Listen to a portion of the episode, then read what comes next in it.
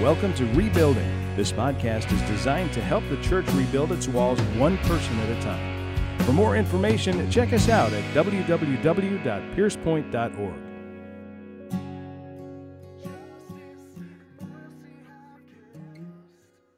Romans chapter 15, verses 14 through 24, these are the words of God.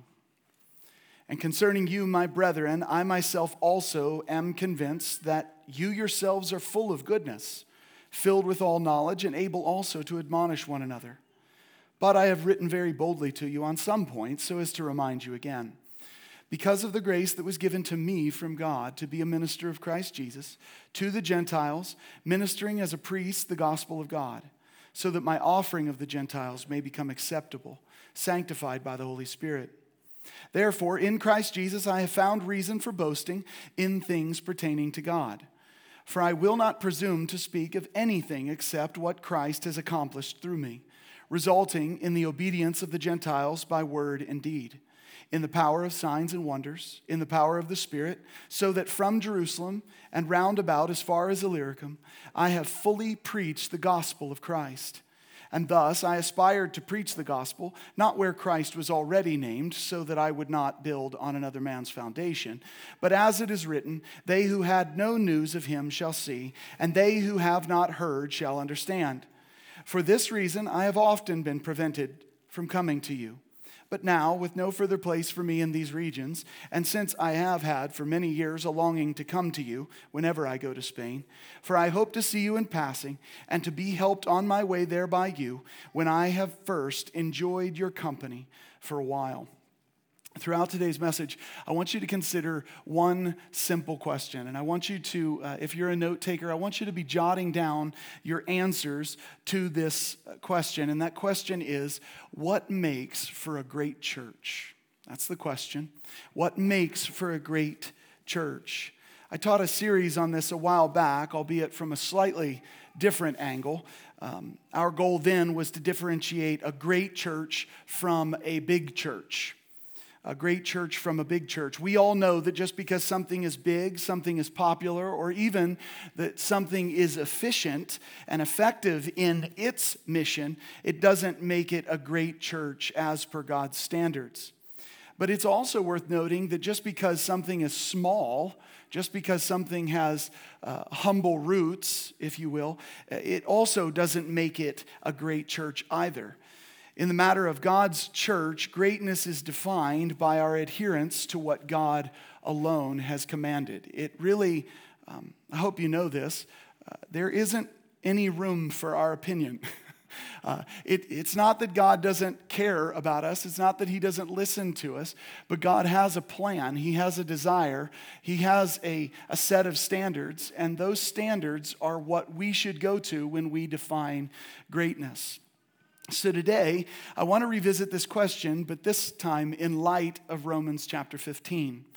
It's my conviction that as we go through the points today, as we go through these 10 or so verses, that we will, uh, we will all arrive at the exact same simple yet profound answer. Uh, scripture communicates many ideas about the church. For example, we, we learn that uh, the church has a particular structure. The Bible talks about uh, the church's discipline and, and particular ways that that happens. Uh, the Bible defines what leadership looks like inside of the church. And although these are vitally important to the existence of a great church or a uh, you know, a godly defined church, they are actually means to an end. They're, they're uh, instruments for building a great church. Every great church, without exception, will operate according to God ordained structures. But it is possible to function like a biblical church and not actually accomplish the goals of a biblical church. I hope that you uh, will understand what I mean by this in a second. In other words, it's possible that a church can have all the right structures. We can, we can uh, you know, understand the sacraments and, and, and do these things in the right way. Uh, uh, churches can have all the right leadership. We can understand how leadership works according to God's word. We can understand what God says about gender and all of these different things. Those are all important uh, components. But we can do all that and yet still not do it God's way. Do you know that this, this is true? Think about the Pharisees. They, they're the perfect example. Perfect example. They checked all the boxes, as in so much that there were boxes to check, but they checked all the boxes, and yet they, they missed the point entirely. And so, as a church, if we're not careful, uh, we, can, we can think we're doing it all God's way, uh, all God's way, and, and we can miss the point. So, so, in our question of what makes for a great church, what we're really asking is what does God want? What does God want? How does he define a great church? What does the scripture say about a truly great church? So, uh, before I jump into all of this, I want, to, I want to ask your favor on something, and that is I want you to answer this question as we're going through the text today in your notes or whatever, uh, maybe in your cell phone, maybe in your mind. Uh, if the answers that I give uh, match the answers that you arrive at, send me an email. Send me an email. I can't tell you how encouraging, how encouraging it is as a pastor to hear that God is speaking to you and that He's speaking to you the same things He's speaking to me. It's also highly encouraging as a pastor to see that a church is actually understanding what the scriptures say.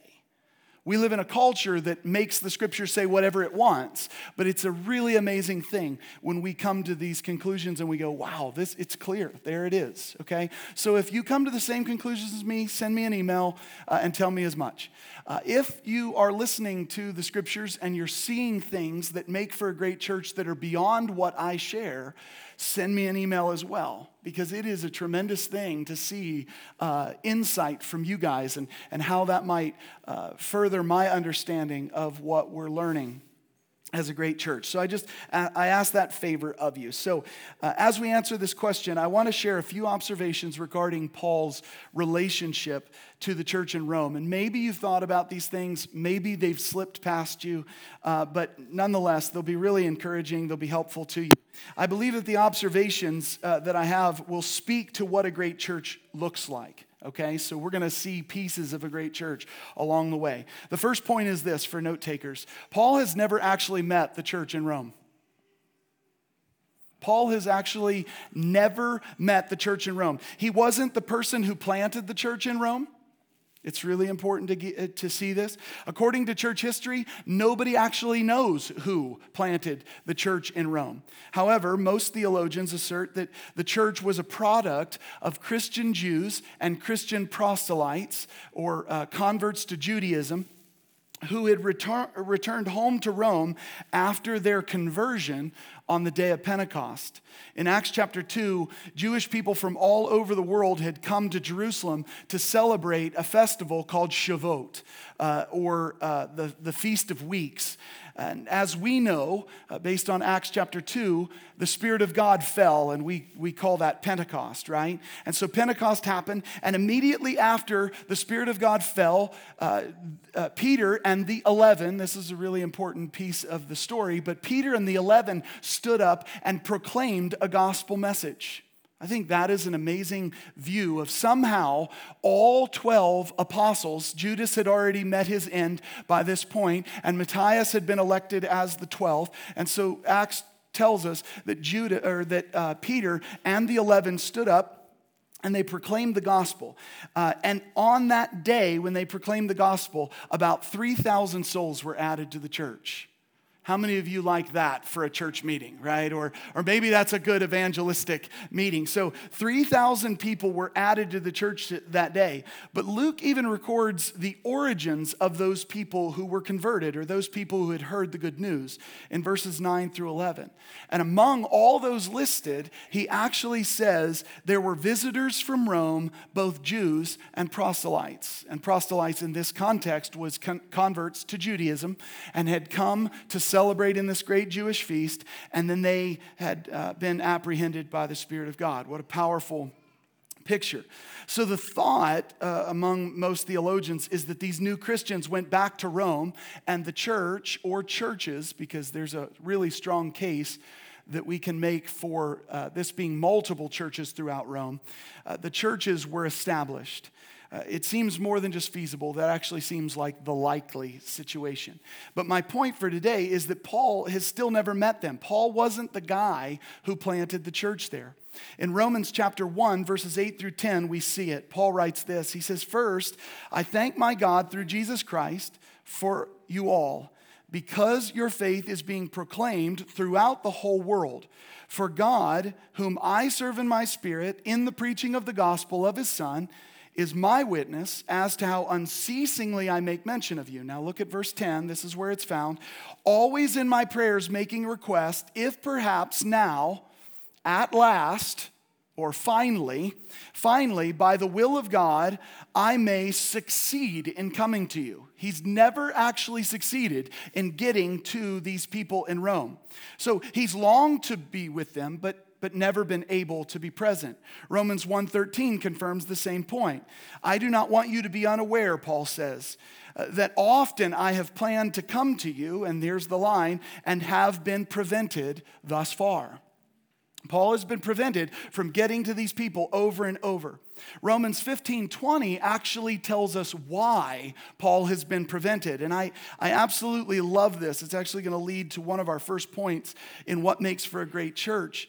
In Romans 15 20, Paul says, And thus I aspired to preach the gospel, not where Christ was already named, so that I would not build on another man's foundation.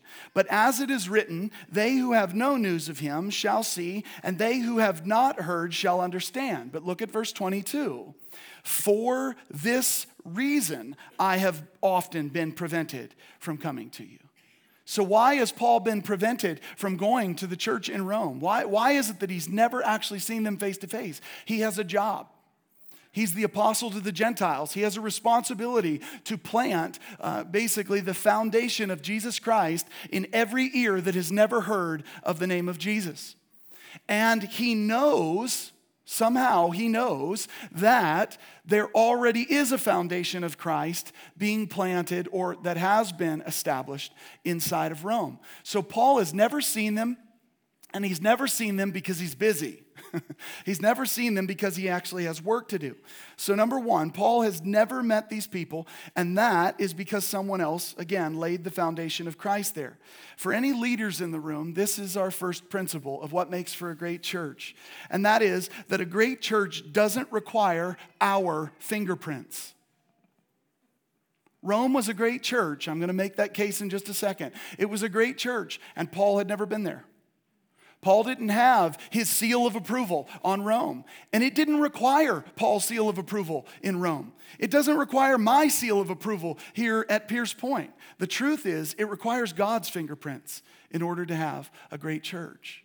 This gets back to the beginning of this, and that is that all of our definitions of a great church must be derived from the Word of God. They have to come from what God says. Otherwise, uh, otherwise we, we might have a really cool organization. We might do very noble things, but we might miss the point entirely. So, a great church has God's fingerprints, not a man's fingerprints. Number two, Paul has heard of these people, uh, and what he's hearing is very, very good. Follow with me. Romans chapter 1, verses 8 and 9. Again, back to Romans chapter 1. First, I thank my God through Jesus Christ for you all, because your faith is being proclaimed throughout the whole world. What does it mean that their faith is being proclaimed throughout the whole world?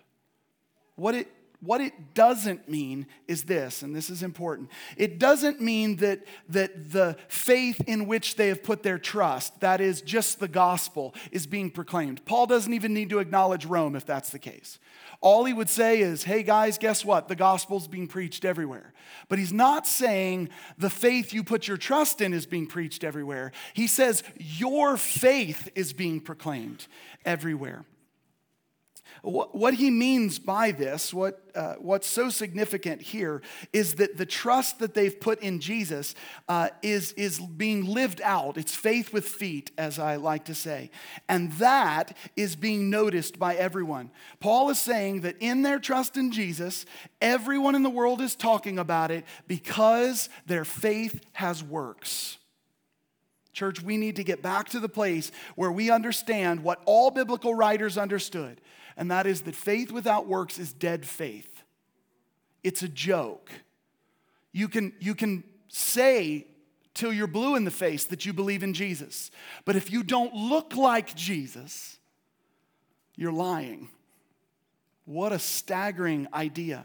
It was James who actually penned the words, faith without works is dead. But again, throughout the epistles, throughout the writers in the New Testament, we see that they all confirm this idea. Either faith has feet or it doesn't exist, church.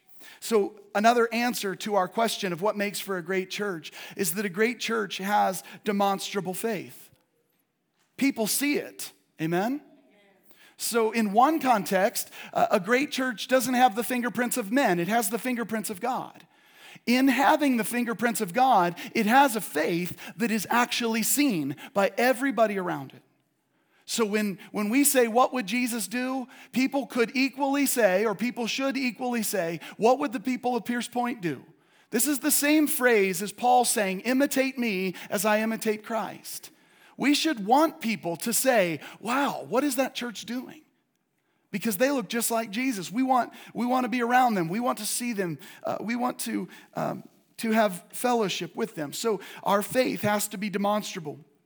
Verse 9 of chapter 1 For God, whom I serve in my spirit, is being preached uh, in, the, in the preaching of the gospel of his Son, is my witness as to how unceasingly I make mention of you. So Paul's heard of them. Everything that he's heard is good, and he just talks about them and talks about them and talks about them. I love this. This may be, yet again, another sign of a great church, in that a great church gets talked about. But please note what Paul is making mention of here. He is making mention of their faith. Just because a church has a good reputation in the community, just because a church gets talked about, and even when a church gets talked about in a positive light, still does not mean we're doing it God's way. Please understand me. There are organizations masquerading as churches in our world, right? There are organizations masquerading as churches, and they do lots of cool stuff. It's very noble, it's very awesome. And yet, in the end, nothing is being produced for the kingdom of God. People are not hearing about the gospel. People's lives are not changing. I had a conversation with somebody just the other day, and they were talking about their friend who goes to a particular church that I know of, and, and they were talking about their friend and how their friend is just uh, basically looks just like the rest of the world. The way they talk, maybe some of the coarse jesting and the, the nonsense that comes out of their mouth and, and, and the actions that they have. They, they went on about this, and my mind just stopped and said, The church isn't doing its job. that church isn't doing its job. Yes, people can be stubborn. How many of you want to raise your hands to volunteer for that job around here? Yeah. See, everybody raises their hand when I ask that question. But the idea is that, that you, can, you can have a great organization and it never create change in someone's life. Well, it's not really a great organization then. What you're, what's happening is you're being really entertained well. That's great, but that doesn't mean that you're being transformed into the image of God. So, Paul, what he's taking note of is the faith of people. He's not going on and on about their band, although maybe they had a great one. A bunch of lutes and tambourines back in the first century, right? Okay, so uh, nobody's, he's not making mention of their band, he's not making mention of their preacher. That's not what makes for a great church. Those things should be there, I think. Those things are very worthwhile, but it doesn't make for a great church. He's telling the world of the faithful work of the Christians within that church and how they obey God. And when you think about this, the fact that Paul does not name names, man, humility is the only natural outflow of that kind of church because one person doesn't get a big head, one person doesn't get puffed up, okay? So it's amazing how this works. So, number one, Paul has never met the people.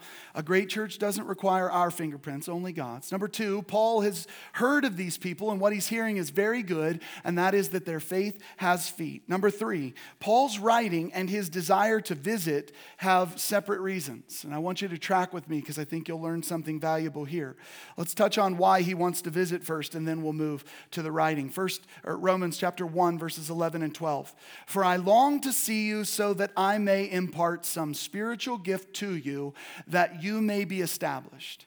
Now, elsewhere, Paul talks about wanting to be refreshed by the saints in Rome or wanting to enjoy their company. But right here, he says that he actually wants to impart something. And specifically, he says, I want to impart a spiritual gift to you that you may be established. Well, what in the heck does that mean? What does that mean? Does it mean that Paul is a dispenser of spiritual gifts and he's walking around laying hands on people and giving them their certain things? Well, that would contradict the rest of Scripture, which says gifts are given according to the will of the Spirit of God who gives them, okay? And Paul says, I wish that you all spoke in tongues. If he's the dispenser of spiritual gifts, he should have just dispensed it. That's actually not what he's saying, and here's why it's not what he's saying. Verse 12 makes it explicitly clear. It interprets verse 11. Verse 11 again, for I long to see you so that I may impart some spiritual gift to you, that you may be established. Verse 12, that is. What's another uh, rendering of that if we were talking about this in our own common vernacular? What would we say instead of that is? No?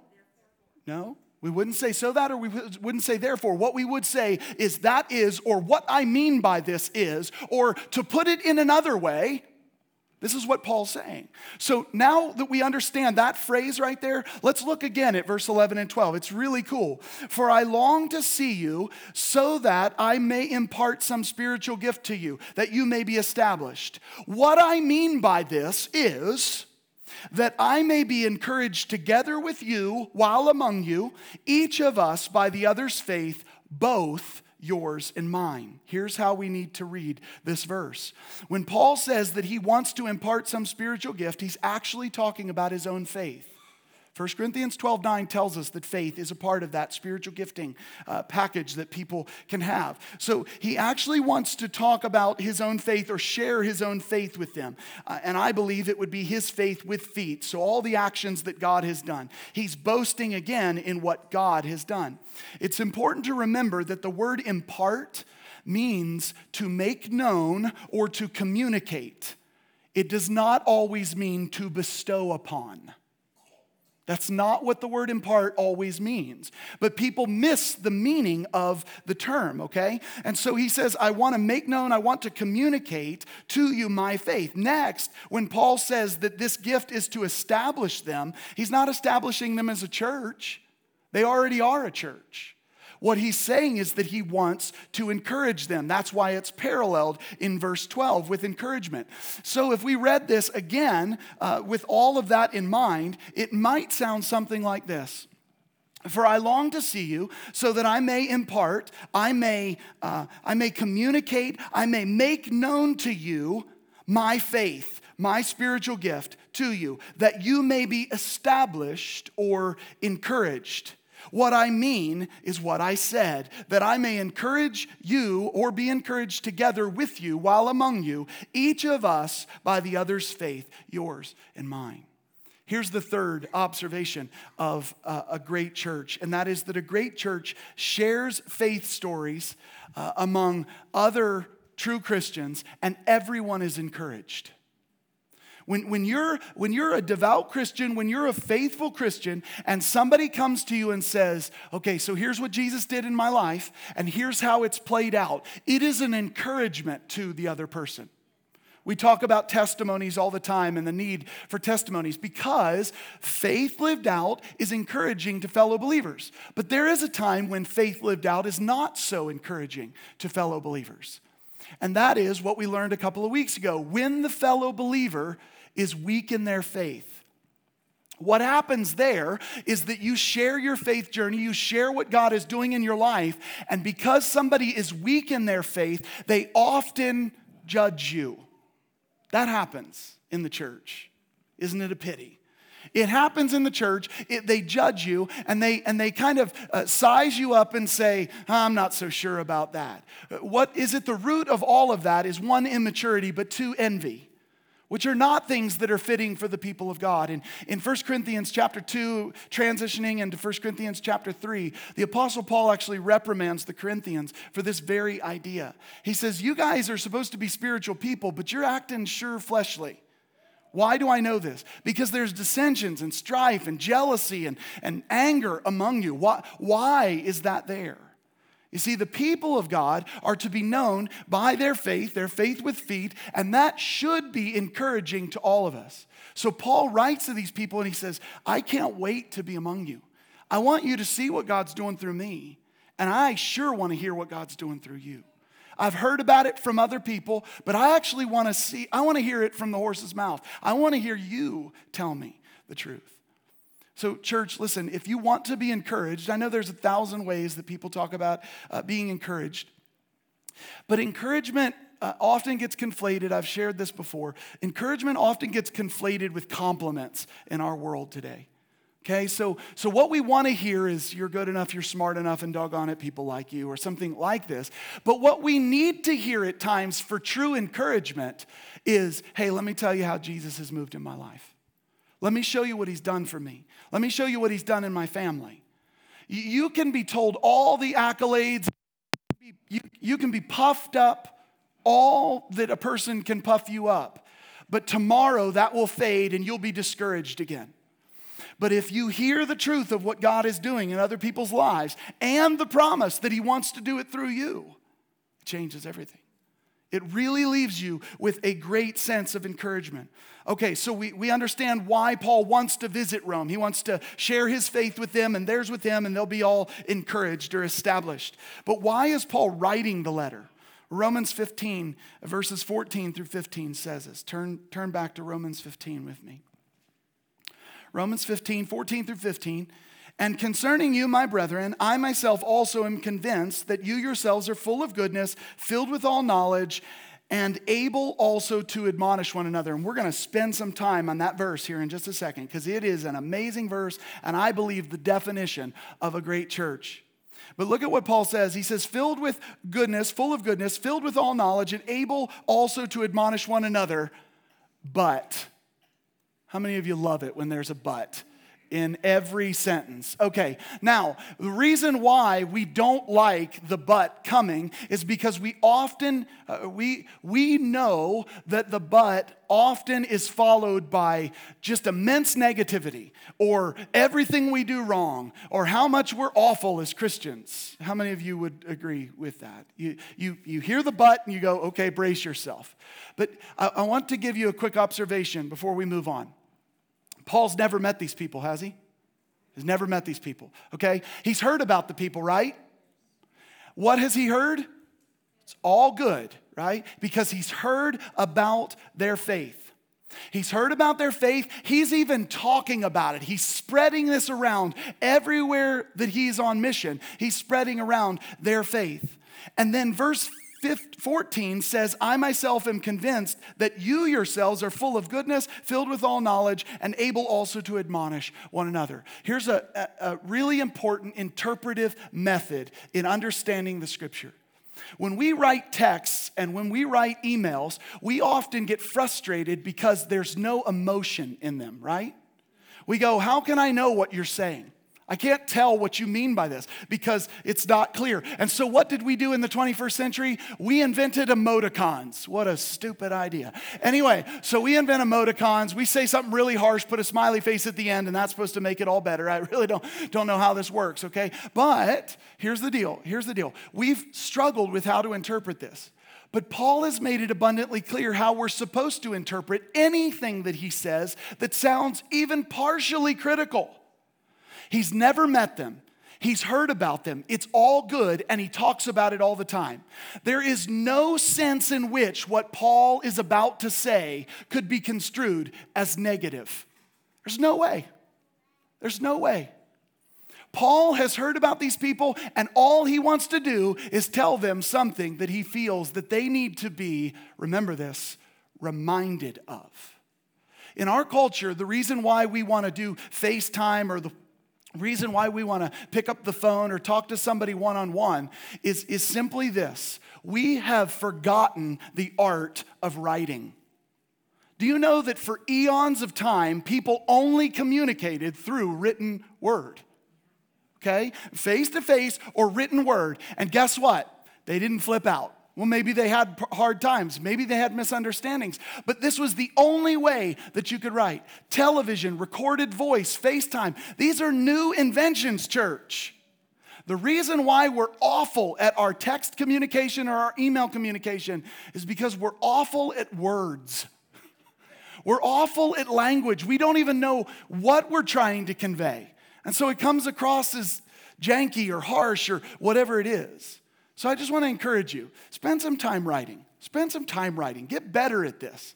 What we understand about the interpretive method of Paul's letter is that there's nothing that has given us cause to think Paul is being harsh. There's nothing to give us a reason to think Paul is dropping the hammer on anybody. So think about this when you read Romans 3 again. When the Apostle Paul says, All have sinned and fallen short of the glory of God. The way most pastors render that as they preach sermons, and maybe the reason they render it this way is because they know their congregation and it's different than Paul's people. But most people render it as all have sinned and fall short of the glory of God, you dirtbag. That's, that's how it's rendered. But Paul says, I've never met you.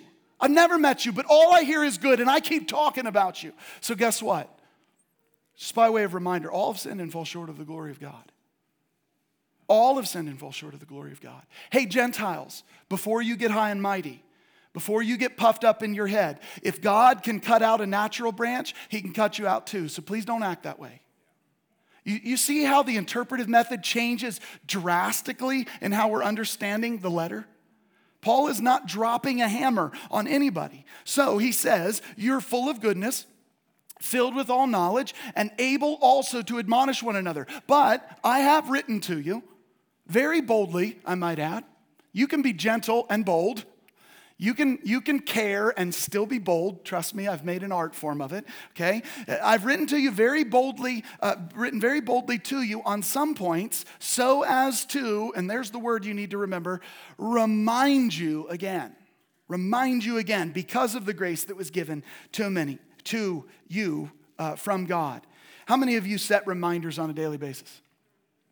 You don't set them on a daily basis. How many of you have reminders in your phones or things like this? Yeah, thank you for actually uh, engaging with me. Anyway, every appointment that we have scheduled, everything that we do in life gets a reminder. We clearly know the appointment's there because most likely we scheduled it. Maybe somebody else scheduled it for us, but we know that the appointment's there. So, but we live busy lives, don't we?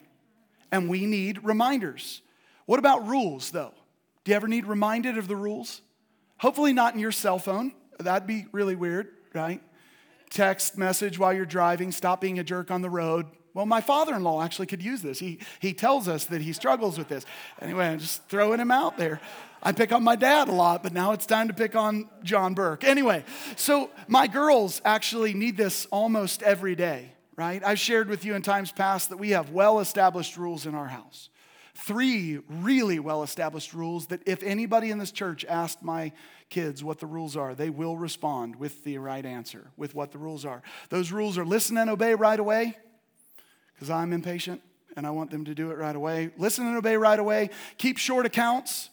I heard somebody give a, a, a cool uh, version of this this week. It was actually Chelsea Pryor who uh, said that they have a motto in their house that says, a lo- laundry, a load a day keeps the pile away. It's epic. Most of y'all need to employ that. anyway, a load a day keeps the pile away. It's the same principle as our short accounts. We don't load up the sink with dishes and create a pile. We put it in the dishwasher right away because ain't nobody got time for the chaotic mess that comes at the end of the day, especially not mama, who ends up being strapped with it most of the time. So we keep short accounts. I have an ulterior motive in teaching them that with dishes and with other things, laundry and other things, and that is that I want them to keep short accounts when they've wronged somebody. I want them to apologize quickly and I want them to forgive quickly. It's short accounts. That's what we're all about. So, one is listen and obey right away. The next one is keep short accounts. And the third one is ask questions, but don't question. Ask questions, but if you question me, it's not going to go really well with you, okay? Any dad in the room better know what I'm talking about. Although my daughters know these rules, they need reminded every day, every hour, every minute. It doesn't matter, they need reminded. As Christians, we are absolutely no different. And sadly, God's word is even written on our hearts. So, Paul's purpose for writing is to remind these Christians concerning some points. As we've learned over the past few months, those points include things like sin is the great equalizer. We've all sinned and fall short of the glory of God. That no one is justified by works, but instead, in accordance with grace, or so that it's in accordance with grace, we are justified by faith. We learned that God's ways are higher than our ways, and that, he, uh, and that what He does to bring people back to Himself, there's only one way to the Father, that's Jesus Christ. But what He does to bring people to His Son, i.e., saving the Gentiles to provoke Israel to jealousy, is beyond reproach. We are the pot. We can't say to the potter, What are you doing in that context? What are we, why would we challenge God's mercy? In view of God's mercy, what are we supposed to do? Present our bodies as a living sacrifice. Paul reminded the Romans that. We're to bear with one another in weakness, especially those who have little faith or no faith, the context would say. Make no mistake, this list can go on, on and on, but my point that I'm getting to here is this Paul wrote to remind the Roman church. Yet the Roman church that he's reminding is a people that are supposedly full of goodness, filled with all knowledge, and able to admonish one another. That sounds like a pretty doggone good church. Yeah, it's because what he's saying is just a reminder. So here's all three clear signs of a great church. We've talked about the previous ones through observation, but here's the explicit ones. The, a great church is full of goodness, a great church is filled with all knowledge, and a great church is able to admonish one another. And I have to go through these relatively quickly for our time. Number one, a great church is a people full of goodness. Why does Paul assert, uh, why doesn't Paul assert that these people should just walk around uh, claiming that they're horrible, wretched, pitiful, poor, blind, naked sinners? Why doesn't he do that? Why doesn't he say, be humble, get it right, you're a horrible person? It's become common in the church today. I don't know why. But it's become common in the church today among some that Christians, in a very depressing sense, should forever view themselves as the absolute worst they could be. But the problem is, even before Christ, no theologian, except for a Gnostic, which was heretical, said that man is as bad as he could be. Listen, church, if we were as bad as we could be, ain't nobody'd be left. We'd have already killed each other. It'd be done okay? Nobody's as bad as they can be. But that doesn't mean we're not sinners. That doesn't mean we're not filled with sin. We all acknowledge, or hopefully we acknowledge, that all have sinned and fall short of the glory of God. Sin is pervasive, church. I hope you know this too. It's impacted every area of your life. The way you think is affected by sin, the way you act is affected by sin, the way you love is affected by sin. All of that is true inside of our lives. But the idea that we should walk around browbeating ourselves is nowhere found in Scripture. It's just not what the writers say, and I defy anybody to show me otherwise. As far as I can tell, this is an overreaction, and it's an attempt to convince people, or to convince ourselves maybe, that we're always or perpetually in need of grace. You know what's sad about this? If we don't acknowledge that we need grace, there is no amount of self deprecation that will convince a prideful heart of that truth. There's no amount of self deprecation that will convince us of that truth. If, in fact, you call yourself a Christian and you're characterized by a prideful heart, you need to go back to the cross and learn the lesson again. You, have missed the point of everything that Jesus did and said. Instead, the scripture says that although we still sin, 1 John 1 8 through 10, there is no condemnation for those who are in Christ Jesus, Romans 8 1. God would be contradicting himself if he said there's no condemnation for those who are in Christ Jesus, but you're a little, little snot nosed sinner. It, it wouldn't make any sense. He's still throwing out some sort of slight condemnation in this. I'm not saying that we don't need to reflect on who we are without Jesus. Of course, we should. But we've taken it too far. In light of this, Paul declares that the Romans are full of goodness. Paul was way off on that. He should have said, You're full of wretchedness, but he didn't because he means what he says. Paul is also not contradicting what Jesus said in the Gospels that there's no one good but the Father. Paul is merely acknowledging that the goodness that we are filled with as Christians comes from the Spirit of God. That's what Paul knows, and that's what we need to get back to. Please hear me. Staying humble doesn't require self abasement, it requires understanding grace correctly. You need to understand grace correctly. Do we deserve mercy, church? No, because you can't deserve mercy.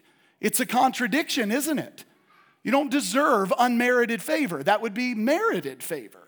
So we don't deserve any mercy. If we did, it's no longer mercy, it's no longer grace.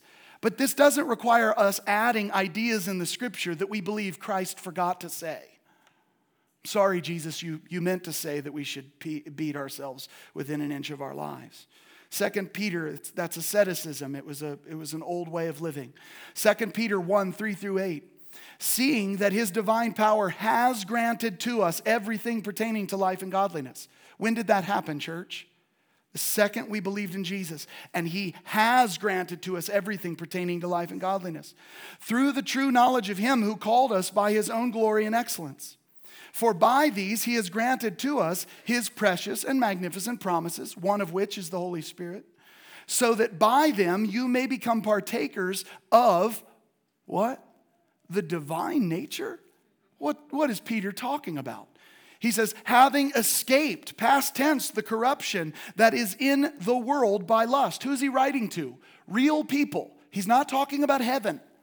He's talking about now. We've escaped the corruption uh, that is in this world by lust. It doesn't mean that we're not tempted. It doesn't mean that we can we don't still sin. But it means we have escaped. He said we've escaped. Now, for this very reason, also applying all diligence in your faith, supply moral excellence. But Peter, I can't. I'm horrible and all I ever do is wrong. That's not what the writers say. So he goes on and he says, uh, add to your self control, perseverance, and perseverance, godliness. Godliness? And in your godliness, brotherly kindness. And in your brotherly kindness, love. For these qualities are yours, are yours, we possess them, are yours, and are increasing and they render you neither useless nor unfruitful in the true knowledge of our Lord Jesus Christ. Should the Christian walk around with arrogance and say, I am awesome, saved by grace, I'll do whatever I please? That Christian or supposed Christian doesn't understand the cross. But should a Christian walk around and say, Because of the blood of Jesus, I am a new person? Yes, we absolutely should. Being full of all goodness is a product of God's Spirit. But just like all joy and peace that we learned about last week, which comes in believing, all goodness is present when we walk as children of the light. Look at Ephesians 5 8 through 10. Walk as children of the light, for the fruit of the light consists in all goodness and righteousness and truth trying to learn what is pleasing to the Lord. That's our mission in this life. So, number one, a great church is a people full of goodness. Number two, a great church consists of saints who are, being, who are filled with all knowledge. Now, this one's tricky. This is where Paul, uh, his reminder talk comes back into play. Just because a person needs a reminder doesn't mean that they don't know something. Isn't that right, church? We just need a reminder. It simply means that we, we uh, have forgotten what our mission was, or our plan, or what our behavior ought to be. 1 Corinthians 1 4 through 9. This is Paul talking to that really strange church in Corinth that was a bag of mess, okay? He says, I thank my God always concerning you for the grace of God which was given you in Christ Jesus, that in everything you were enriched in him, in all speech and all knowledge. Does he really mean that? Even as the testimony concerning Christ was confirmed in you, so that you are not lacking in any gift, awaiting eagerly the revelation of our Lord Jesus Christ, who will also confirm you to the end blameless in the day of our Lord Jesus Christ. God is faithful, through whom you were called into fellowship with his Son, Jesus Christ our Lord. Even the Corinthians, whom Paul had obvious problems with, are filled with all knowledge, according to his verse there. So, does this mean that they have all information that they've ever needed about God? Of course not. Ever since I was a little boy, my dad would tell me that God is as vast as an ocean, and I am as dense, as, inf- as finite, as small as a thimble. Okay? And so, even when I'm at my fullest, I don't contain all that God is. So I wrestled with that for many years in my life, and I thought through that whole concept. And I thought, but the scripture says I'm filled with all knowledge. How can these be? And then it kind of sunk in that uh, scripture says all of this is true in Christ Jesus. So, what do you have to do with the thimble in order to be filled with all God's knowledge of that vast ocean? You have to toss that stupid thimble in. That's my life. That's your life. We have to just immerse ourselves in who He is. We've got to be all in church. So, this is who these people were. So, a great church is a people full of goodness. A great church consists of saints who are filled with all knowledge. And a great church is able to admonish one another. This is where it gets sticky. The term admonish here means to warn or to exhort or to call. But the literal definition of these words, I think, is helpful for our time today. It actually means to put in mind. To exhort somebody to admonish someone, rather, is to put in mind something. Maybe they forgot, or maybe you're just putting it in there in the first place. 1 Corinthians 4 14 through 16. I do not write these things to shame you, but to admonish you as my beloved children. A father puts it in the mind of his children. So Paul goes on and says, You have many tutors, but I become your father in Christ Jesus. A father uh, doesn't just browbeat his children, a father doesn't just uh, shame them and put them away. A father puts it into their mind what they're supposed to do. 1 Thessalonians 5:14 We urge you brethren admonish the unruly encourage the faint-hearted help the weak but be patient with everyone even in putting it in mind in people's lives, even in correcting them. What are we to be? Patient with them. That's a really hard lesson. Second Thessalonians 3 14 and 15. If anyone does not obey our instruction in this letter, take special note of that person and do not associate with him so that he will be put to shame. Shame has a very clear resulting quality. Okay, we, we need to realize shame actually is a valuable tool. But look at what our heart condition towards that person who is uh, being shamed for a purpose uh, uh, is supposed to be. Verse 15, yet do not regard him as an enemy, but admonish, but put it in mind to him as a brother. Make sure you treat these people as a brother. Kindness and gentleness uh, is, has to be a part of our correction. So, what makes for a great church? This is the recap and conclusion. Number one, a great church consists of people full of goodness. Number two, saints who are filled with all knowledge. And number three, they're able to admonish one another. But here's the question Is this us? This is the question that uh, governed the conversation in our elders group on Tuesday night. Is this us? You see, church, I care very little whether or not people think we're a great organization. I, I, don't care. I just don't care. I care first whether or not God sees us as a great church. Second, I do care about being spoken well of by genuine Christians. I want them to look at our church and see a people that are full of faith, but that faith has feet and they see it and they love to see our church. In Revelation chapter 2 and 3, we read of seven churches. All churches but two are reprimanded. All churches but two are reprimanded. The two that are actually commended are Smyrna and Philadelphia. The first is called to faithful endurance, and the second is commended for faithful endurance. One is called to it, and the next is commended for faithful endurance. This is the people that we're supposed to be, church. These are the people that we're supposed to be. We're supposed to be a great church. It does not matter if we have all the bells and whistles. It doesn't matter if we have a slide in Kids Point that leads to a dungeon in the basement where all the kids enjoy lollipops and suckers all the rest of their life or something like this. It doesn't, it doesn't matter. What matters is whether or not we as a church are comprised of a people who are full of goodness, filled with all knowledge, and actually able to admonish one another. able to encourage one another, able to correct one another, able to shape one another. So I hope that you're ready for that. I hope that you're eager for that because uh, I believe that a great church will change the world. Thanks so much for listening to Rebuilding from Pierce Point Community Church. We hope that today's podcast will help you become a more connected part of Christ's body.